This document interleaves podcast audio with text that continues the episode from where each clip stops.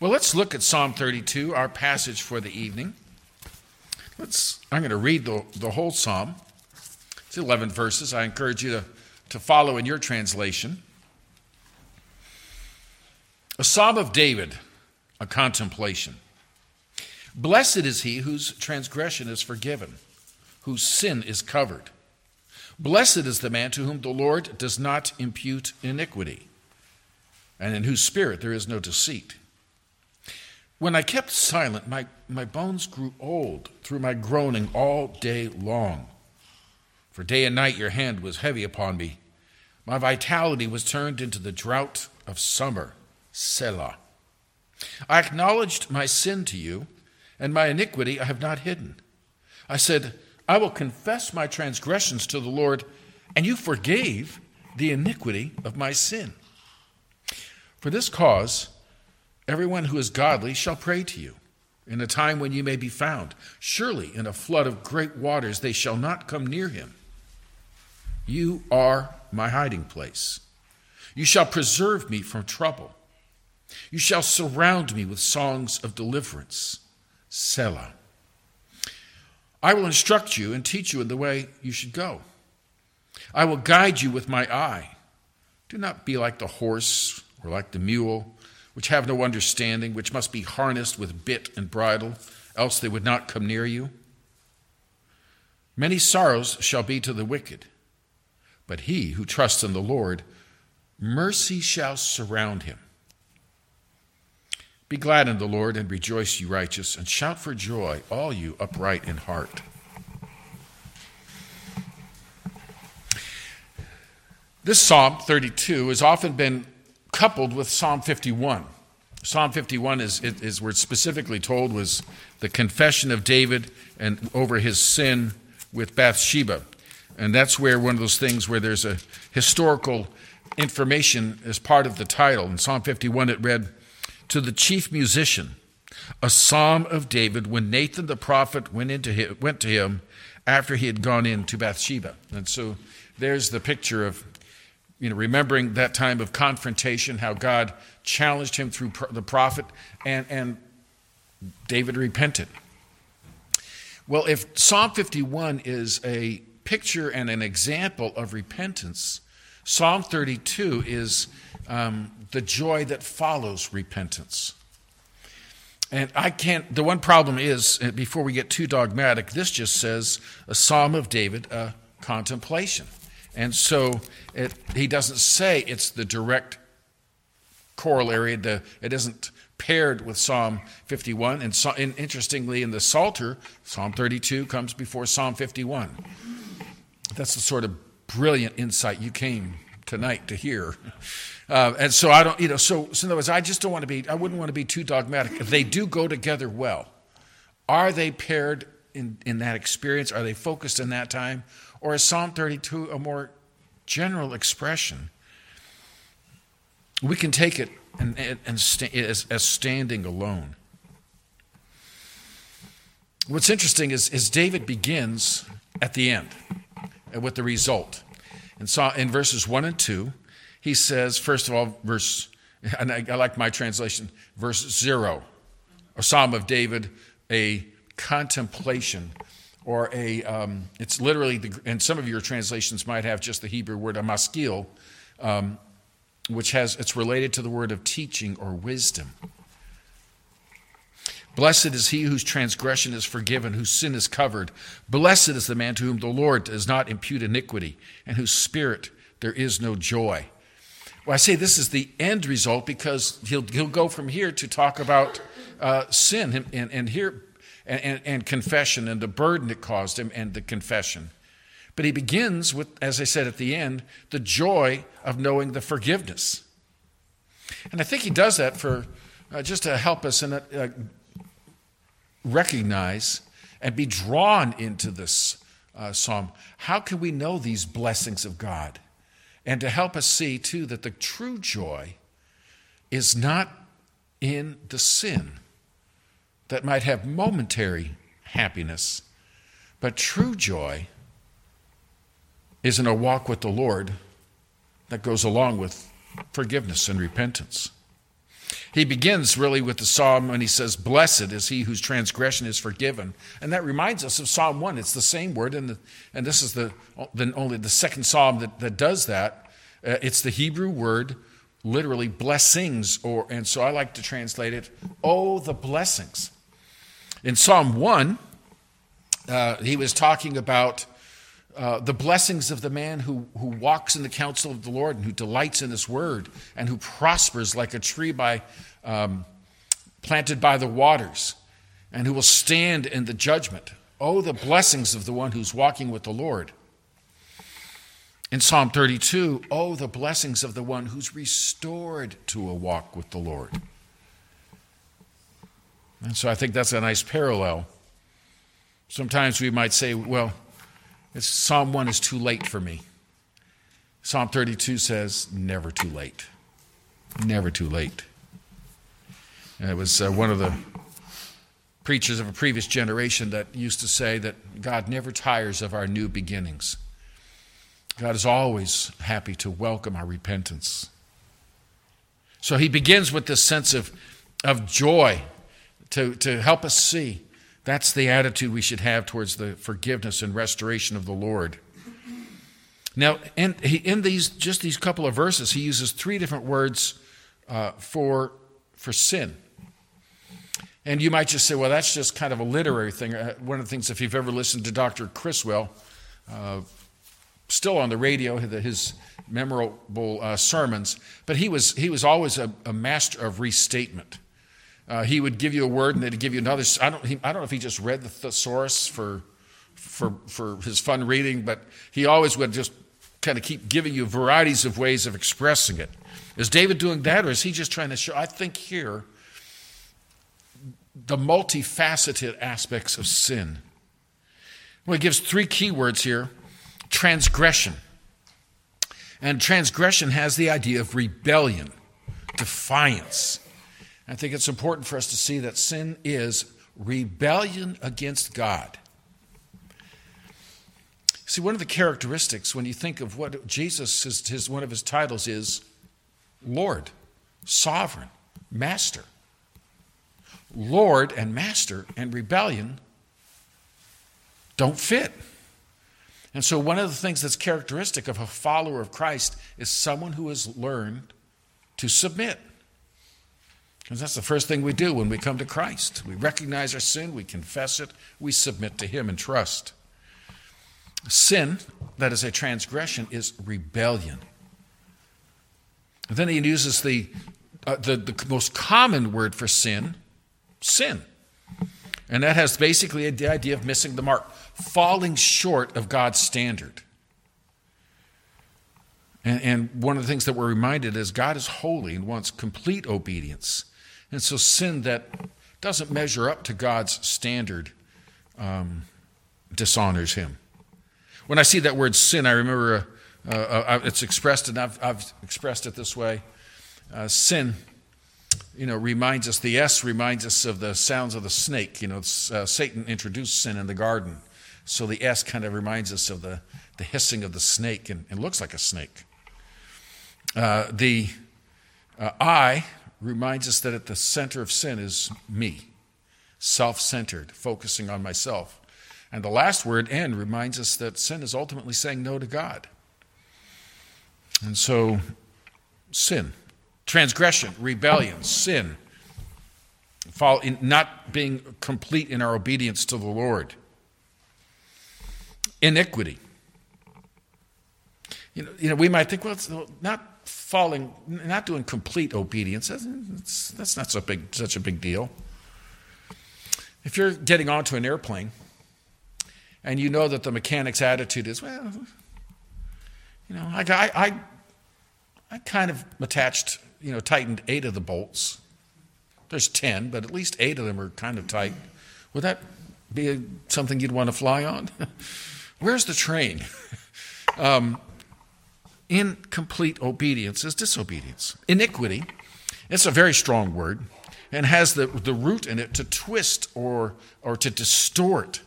And so sin is, dis, it's twisting God's standards. It's twisting uh, my will against his. It's, it's a perversion of God's ways. And so, so David is strong on himself when he speaks of his sin, but again, he says, transgression forgiven, sin covered, it, not imputing iniquity. He, but he wants us to see, notice, so often it's common these days when we, we, we speak of sin, we don't even use that word. Uh, they'll tell you in modern uh, church strategy that things like, you don't mention sin. And so you talk about mistakes, uh, issues, um, problems.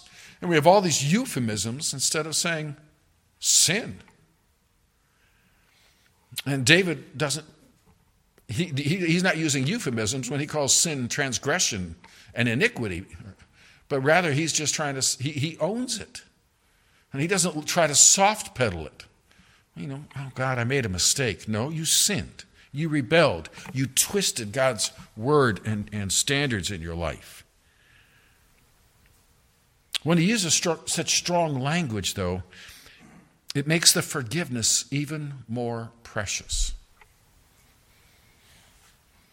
If I were to tell you that uh, the judge had announced a, a pardon for my uh, my offense, that might be good. It depends on what the offense is. If I was doing forty in a thirty-five zone, well, that's nice. He'd let me go on the ticket. If it's a capital offense and I was ready for the death sentence, that's a more precious thing. And so what David is saying is sin is horrible, but even that makes God's forgiveness more precious.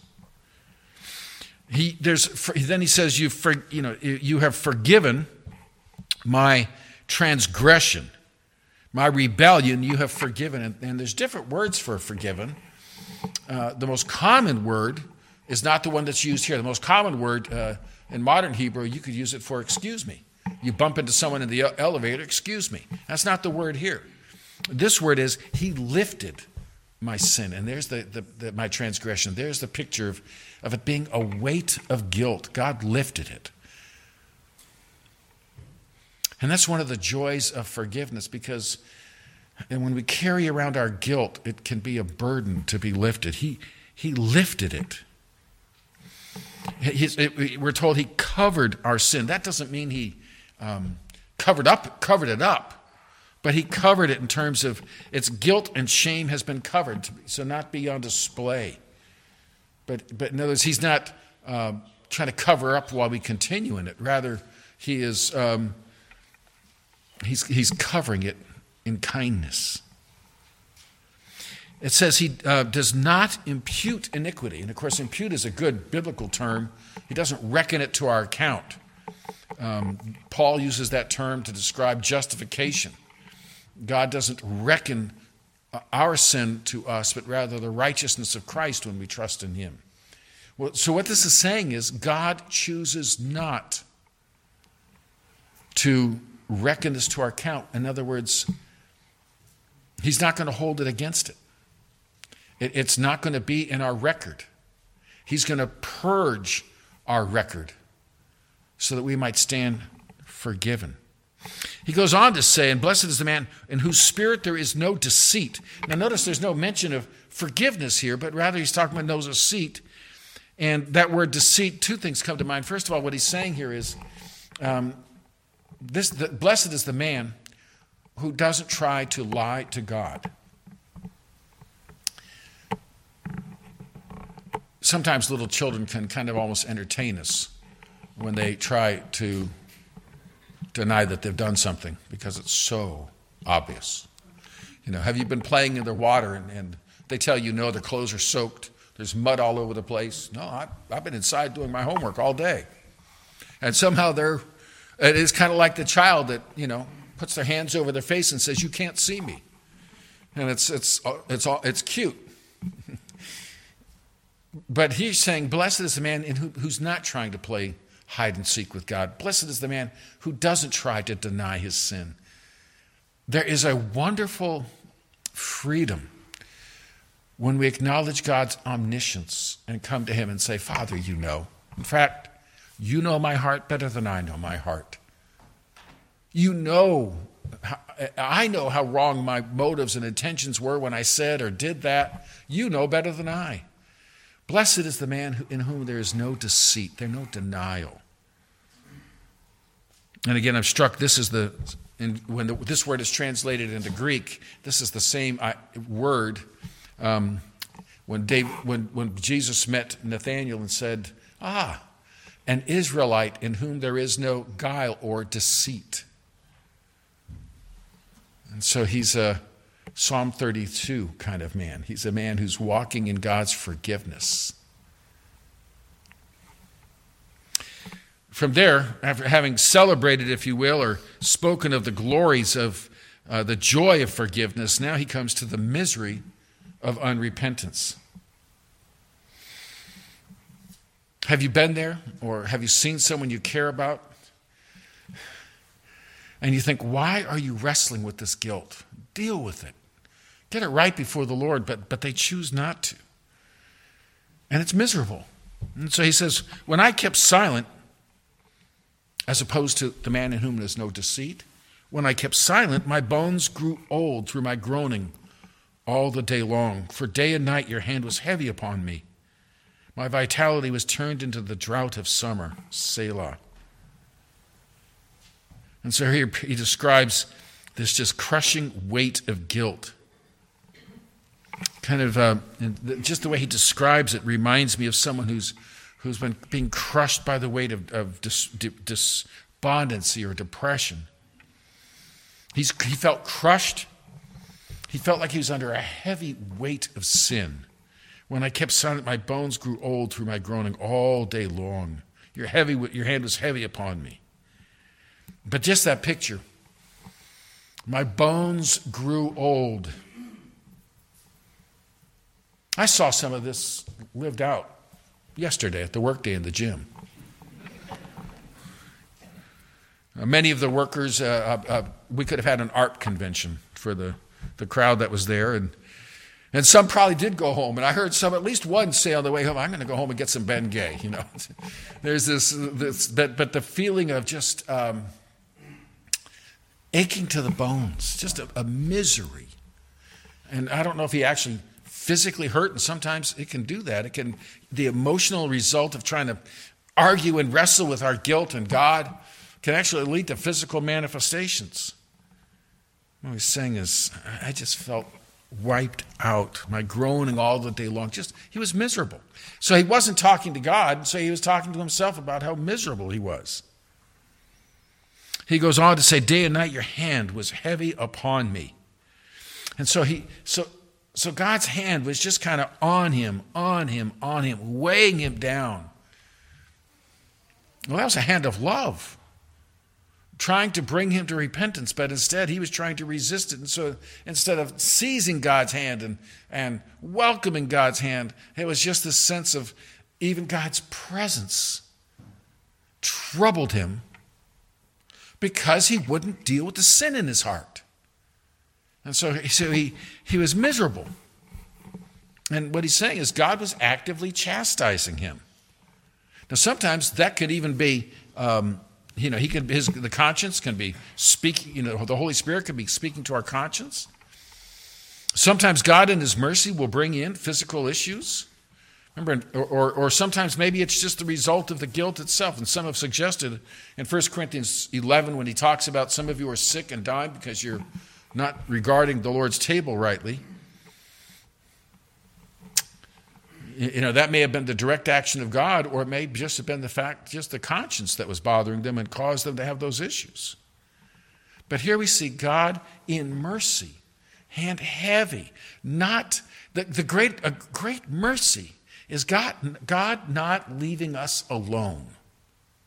Now, sometimes we have to, we have to know when to back off and, and let God do the nagging, let God speak to the conscience.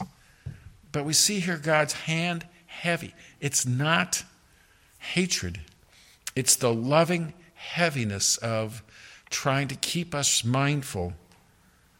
We need to get right with him. I wonder if sometimes in our, if we're thinking of someone we love and we just see them, they're, in, they're, they're, they're living in rebellion, they're living for themselves, maybe we can pray, God, have your hand on them. Let them not have... You know, take away the joy. Make them crave restoration to you. In the case with Bathsheba, we sense that that, that David was continuing in this, in this state for a year, because the child w- had been born by the time um, he was confronted. What a miserable year that would have been. Just knowing he was wrong, knowing he had done wrong, knowing he'd hurt people, knowing the Lord knew, and yet trying to press on without getting right with the Lord. How foolish of David. I've been taking crowd surveys lately and asking for a show of hands. I won't this time. Have you ever caught yourself in that folly? Trying to press through guilt instead of just, Lord, let's get this right. Let's get this right. So God in his mercy kept his hand upon him. It left him weary and weak, just like the summer heat can sap one's energy. And again, if you've been out and you've, uh, yesterday was kind of nice. We were indoors. Uh, we actually had a, a, a tiny blizzard. Eight to ten snowflakes may have been seen in Kaufman County. That's enough to, I was wondering if I needed to put on chains as we were leaving. But, um, But it certainly wasn't that. But sometimes we'll have some of these work days, and it, we're almost a little nervous. It seems like we always do the biggest. Uh, we're tempted to do these uh, work days when it's it's August, you know, and and and or maybe you've done that out in your yard. Why did I pick the hottest day of the year for this? But and it just sucks your energy out of you. He said that's what it was like. Now David, remember, he spent time before he was king, fleeing from Saul in the Judean wilderness. If ever you've seen pictures of like the Qumran caves, sand, dirt, hills, that's the Judean wilderness. And like around down by the Dead Sea and all that, it's common temperatures around one hundred twenty degrees, a humidity of minus eight. It's just dry and hot. So David knew what that and knew what it meant to be out in the heat and tired. And he said, that's what my sin did to me. It just sucked the energy out of me.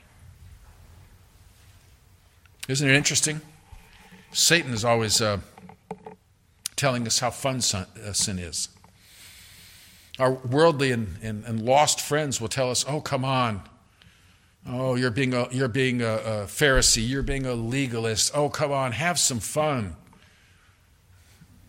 But if we have a true, if we have God's perspective, this is where that leads: sorrow, guilt, burden. In nineteen ninety-six, November, a man who had spent twenty-three years evading the law was finally arrested by U S Marshals outside a Tennessee motel. The long flight began when he disappeared to avoid serving a two-year sentence for embezzling. While on the run, the man made millions of dollars by apparently legal means, but he could never use his real name or stay long in one place. After the arrest, the man's lawyer said, "If one can feel good about being arrested, I know he feels good that this is going to be behind him." You know, think about it. So the, the sentence was two years. Oh, I'm not going to go to jail for two years. So he put himself into jail for two, twenty-three years, always looking over his shoulder, afraid someone would recognize him, and living in misery. And so his attorney said, he's probably glad it's over, and now he can just Just get things over with. Maybe you had a time in your life when finally you kind of dealt with sin or was confronted with sin and you were like, good, I'm glad it's out in the open. I'm tired of hiding it away. Now we speak of repentance and release in verse five. This is the longest verse of these eleven. I acknowledged my sin to you, and my iniquity I have not hidden. I said, I will confess my transgressions. You notice how he uses all three of those words again. I will acknowledge, I will confess my transgressions to the Lord. And you forgave the iniquity of my sin. Selah. So he specifically goes to that list and lists them. Each one of those things, I brought them to the Lord. I acknowledged. I, I've not hidden. I said, I will confess. And you forgave. One of the things he makes clear is um, he, he, he stopped holding back. He, he stopped trying to act like nothing was wrong. I acknowledge my sin. I've not hidden my iniquity. I confess. Sometimes we we have partial confession. We we, we will say, well, okay, I'll, I'll agree to this, but it doesn't really matter. But this sense of confession reminds me of a story I heard.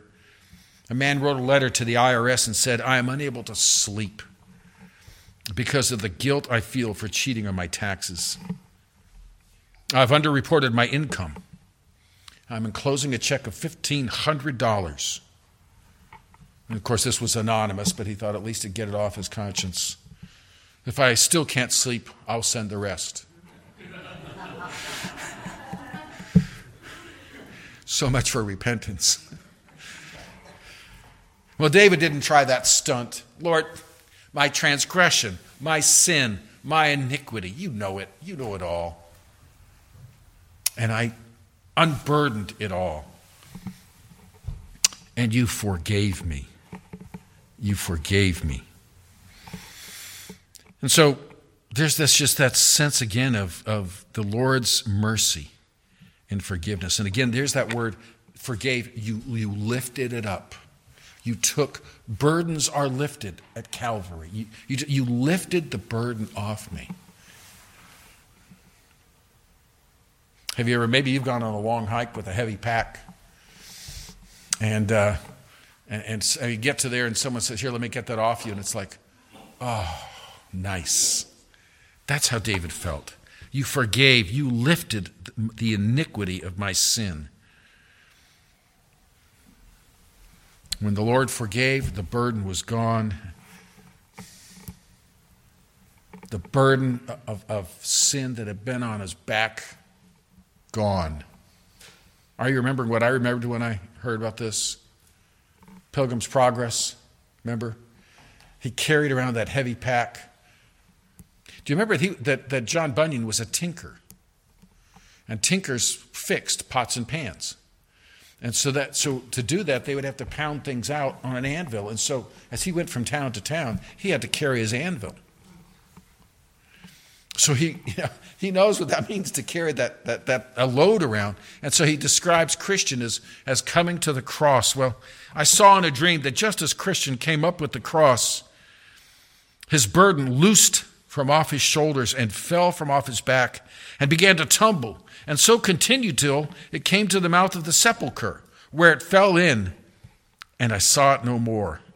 Then was Christian glad and lightsome, and said with a merry heart, He hath given me rest by his, his sorrow, and life by his death. Then he stood still a while to look and wonder, for it was very surprising to him that the sight of the cross should thus ease him of his burden.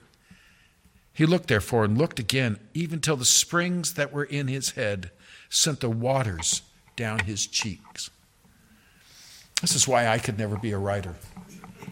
I would have said he cried.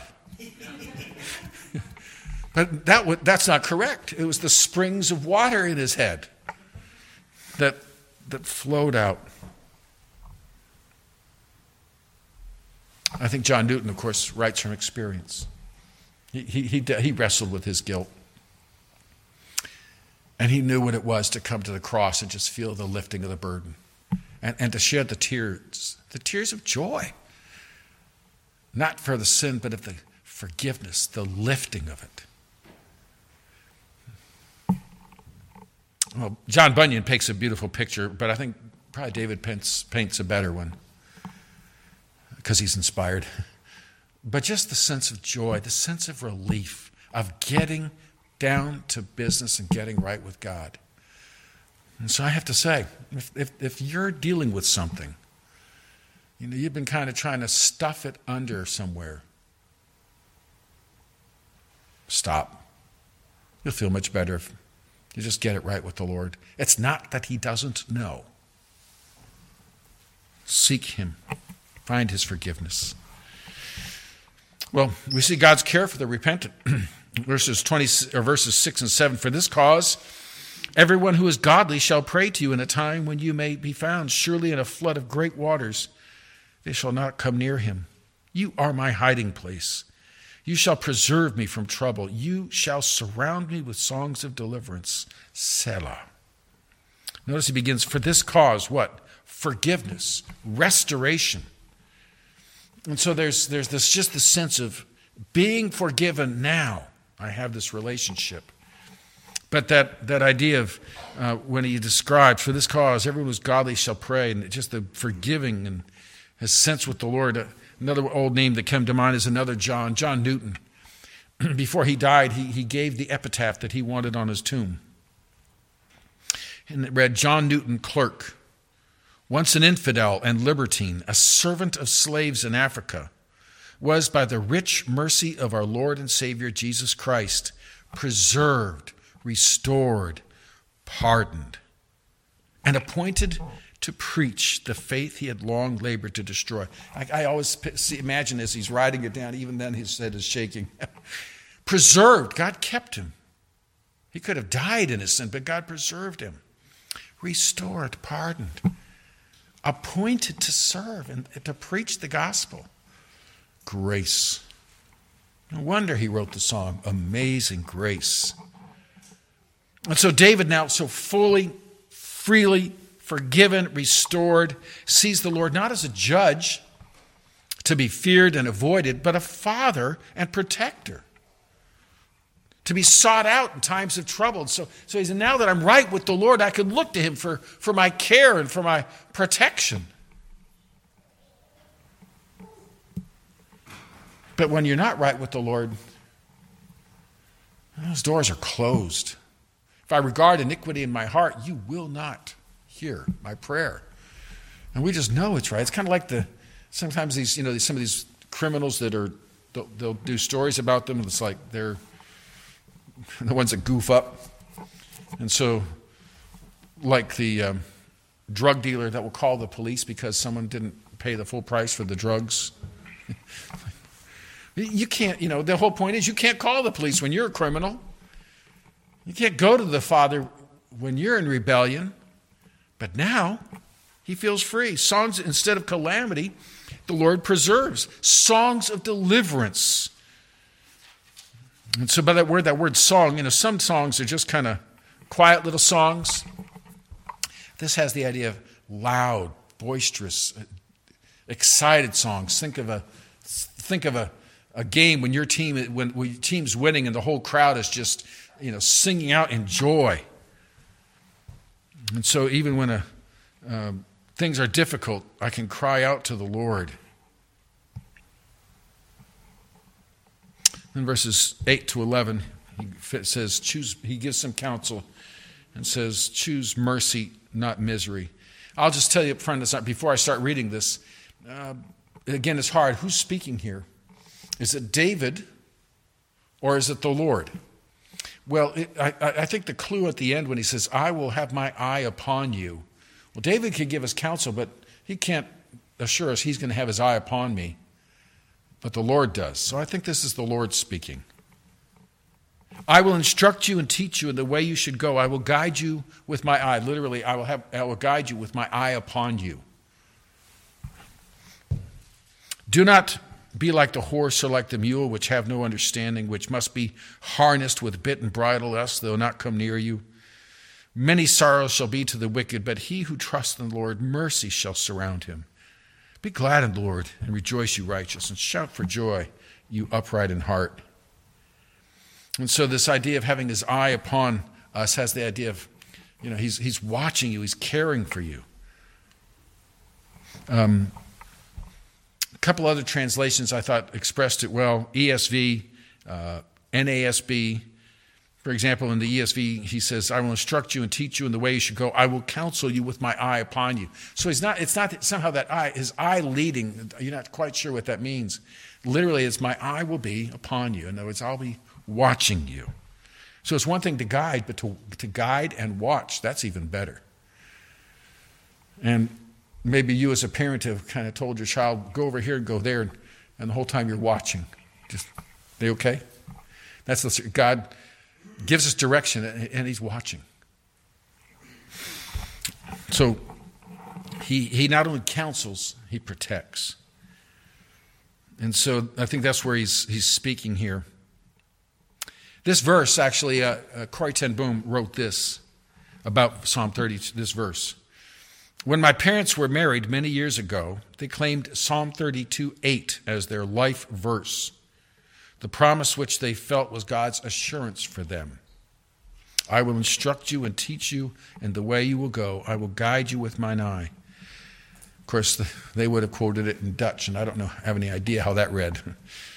This promise became the special directive for my life as well.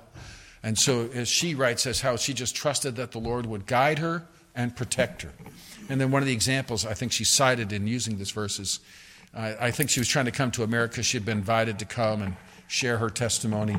Um, but they wouldn't, you know, whoever it was over there, and I guess the Netherlands wasn't going to let her exit, and they kept refusing, refusing, and And she saw some old family friend, you know, and knew her, and he said, how are you doing? Oh, well.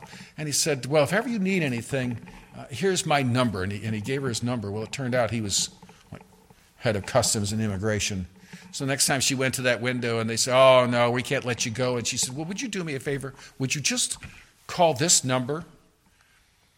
The person got on the phone and quickly, yes, ma'am, here we go. you're, you're through. You know, she just took that one more. God, God's eye was upon her. A child of God can have that sense of God's, God will guide, God will protect, because we're his child. Any parent knows that that's their heart for their relationship to their child. How much more God, who's the perfect parent? On the other hand, many sorrows, we're told, will be to the wicked. So would you rather be guided and guarded, or many sorrows will be to the wicked? But saying that, there's not a sneer and a delight that's, why are you getting yourself in trouble? I'll take care of you. Why, why are you choosing sorrow? But the path of wickedness and the path of rebellion is a hard path. Again, if you've watched a child or someone you love and they're making bad decisions, you just keep shaking your hand and say, you're, you're, you're making yourself miserable. And if we do that for someone we're watching, what does God say to us? I'm reminded, I like the King James reading of Proverbs thirteen fifteen. Good understanding gives giveth favor, but the way of the transgressor is hard. The way of, if, if, if you choose sin, you've chosen a hard path with thorns and thistles. And you know that old story, boy, when I went to school, I walked up, I walked uphill boat to school three miles and back uphill three miles.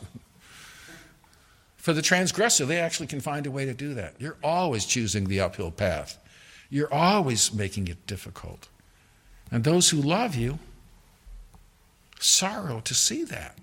The way of the wicked shall be, the way many sorrows shall be to the wicked. In verse ten, he, he goes on, but but he who trusts in the Lord, mercy, that's that word chesed we sometimes talk about, mercy shall surround him. Instead of, oh, all this weight of, of, of sorrow upon us, surrounded by mercy. Surrounded by mercy. Be glad in the Lord and rejoice, you righteous, and shout for joy, all you upright in heart. So instead of those sorrows, he says, you can have the, the joy, the gladness, being surrounded by God's mercy. Who has that? You upright in heart. Again, what did Satan say? God doesn't love you. That's why he doesn't want you to eat of that tree. Doesn't it look good? And the sorrows and the heartaches that came. You wonder in heaven, will there be a long line of everyone who talks to Adam and wants to talk to Adam and Eve? Look what you did. But all of us have to confess we'd have done the same thing. But the sorrows that have been brought. On the other hand, what's he say? Glad in the Lord and rejoice, you righteous. Shout for joy, you upright in heart. Because your Father will care for you. So two two main things I think out of this. If you're dealing with sin in your life, stop. Repent. Get it out. Get right. Let your burden roll off at the cross. For those of you who are praying for one, keep praying. That God in his mercy keep his hand. But the reminder to all of us, the way of the transgressor is hard. Every day we're going to have a chance to take that path. But oh, the joy when we're surrounded by God's mercy. Trust him. Choose the path of joy. Follow him. Father, we thank you for the liberation and joy in your forgiveness. The amazing thing, Father, is we don't deserve it. We deserve this misery and more. Thank you for the grace that lifts up our guilt and restores us to fellowship with you. Lord, keep us there, near you, with our eyes on you, I pray in Jesus' name. Amen.